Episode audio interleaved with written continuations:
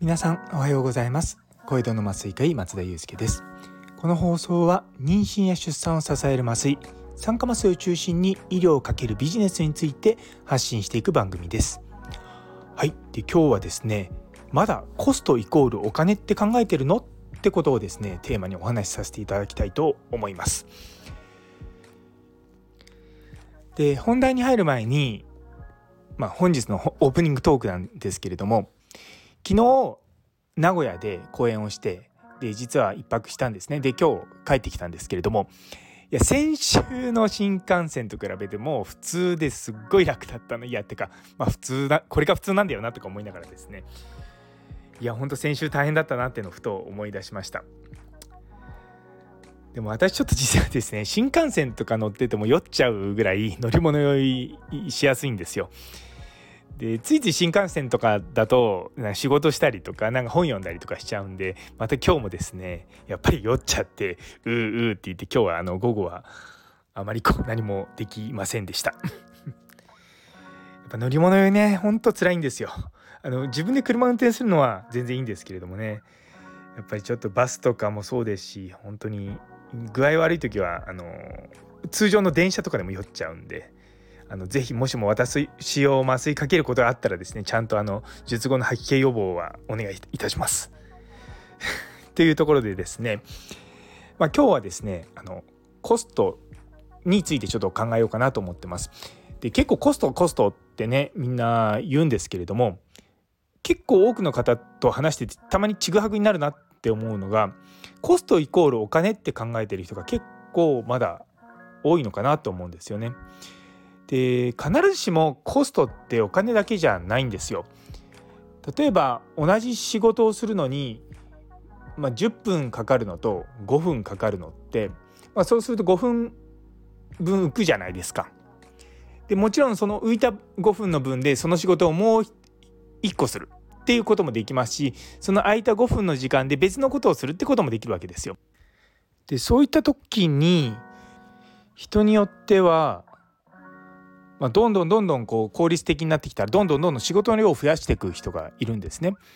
でもそれやっていくとあの結局例えば10分かかったものが5分で終わるからといってまあ言ってみればそれに使うエネルギーがじゃあ本当に半分になってるかっていったら決してそういうことはなくて結構だから10分かかってたものが5分になったとした時に、あ、それに費やすこうパワーとしての力分としてはまあ半分になることはたまにありますけども大体まあ7割ぐらいになるんですよ。でそうすると今まで10分でやってた仕事が5分でできました。だから10を今までこうエネルギーを使ってたのを7でできます。でしかも5分でできますって言った時にじゃあその空いた5もう5分でその今までもう10分かかった仕事をやると。そうするともともと10分で10のエネルギーを使ってたのが今度は10分で14のエネルギーを使うようになっちゃうんですね。でこれが結構みんな落とし穴にはまるところでどんどんどんどん生産性を上げようとしてやってってあのー、みんな潰れちゃうっていうのがあります。で私あの病院で働いているんですけども手術室っていうのもこう、まあ、時間とがすごくまタイトなところなんですね。で長くなるとま残業が増えたりとかでそれは決して自分の残業だけじゃなくてですねあの麻酔科の麻酔がかかける時間がかかると外科の先生を残ねあの、まあ、より待たせてしまうってこともあるのでそういった意識を持って仕事してるんですね。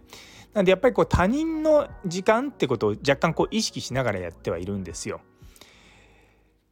でなので結構ですねどこの、まあ、病院も手術室の運営手術室の運営とかそういったことはよく言うんですね。ただその時間が早まった部分でまた次のことをやると結局トータルで見ると仕事量って増えちゃうんですよ。なのでじゃあその空いた仕事の時間をどうするのかっていう時はやっぱりそこにスタッフの教育を入れたりとかあとは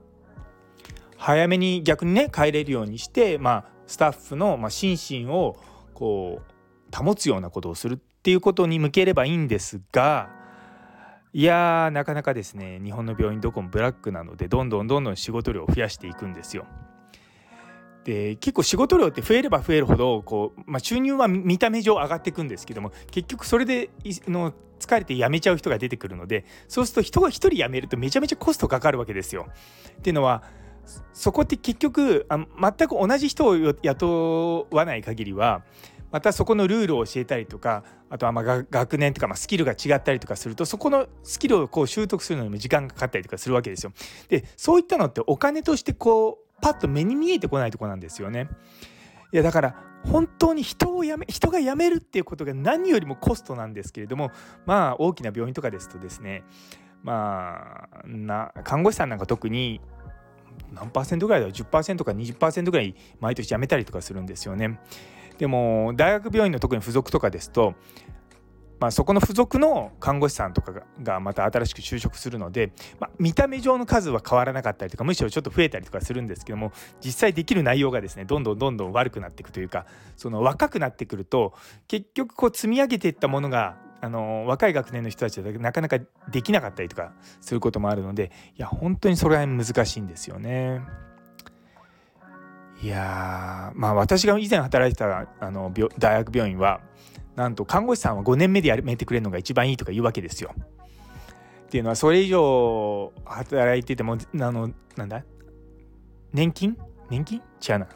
退職金だ。退職金が上がる割にその身につけられるスキルが上がらないからみたいなことを言ってたんですけども今もそうなのかな？まあさすがにそんなことないと思うんですけどもね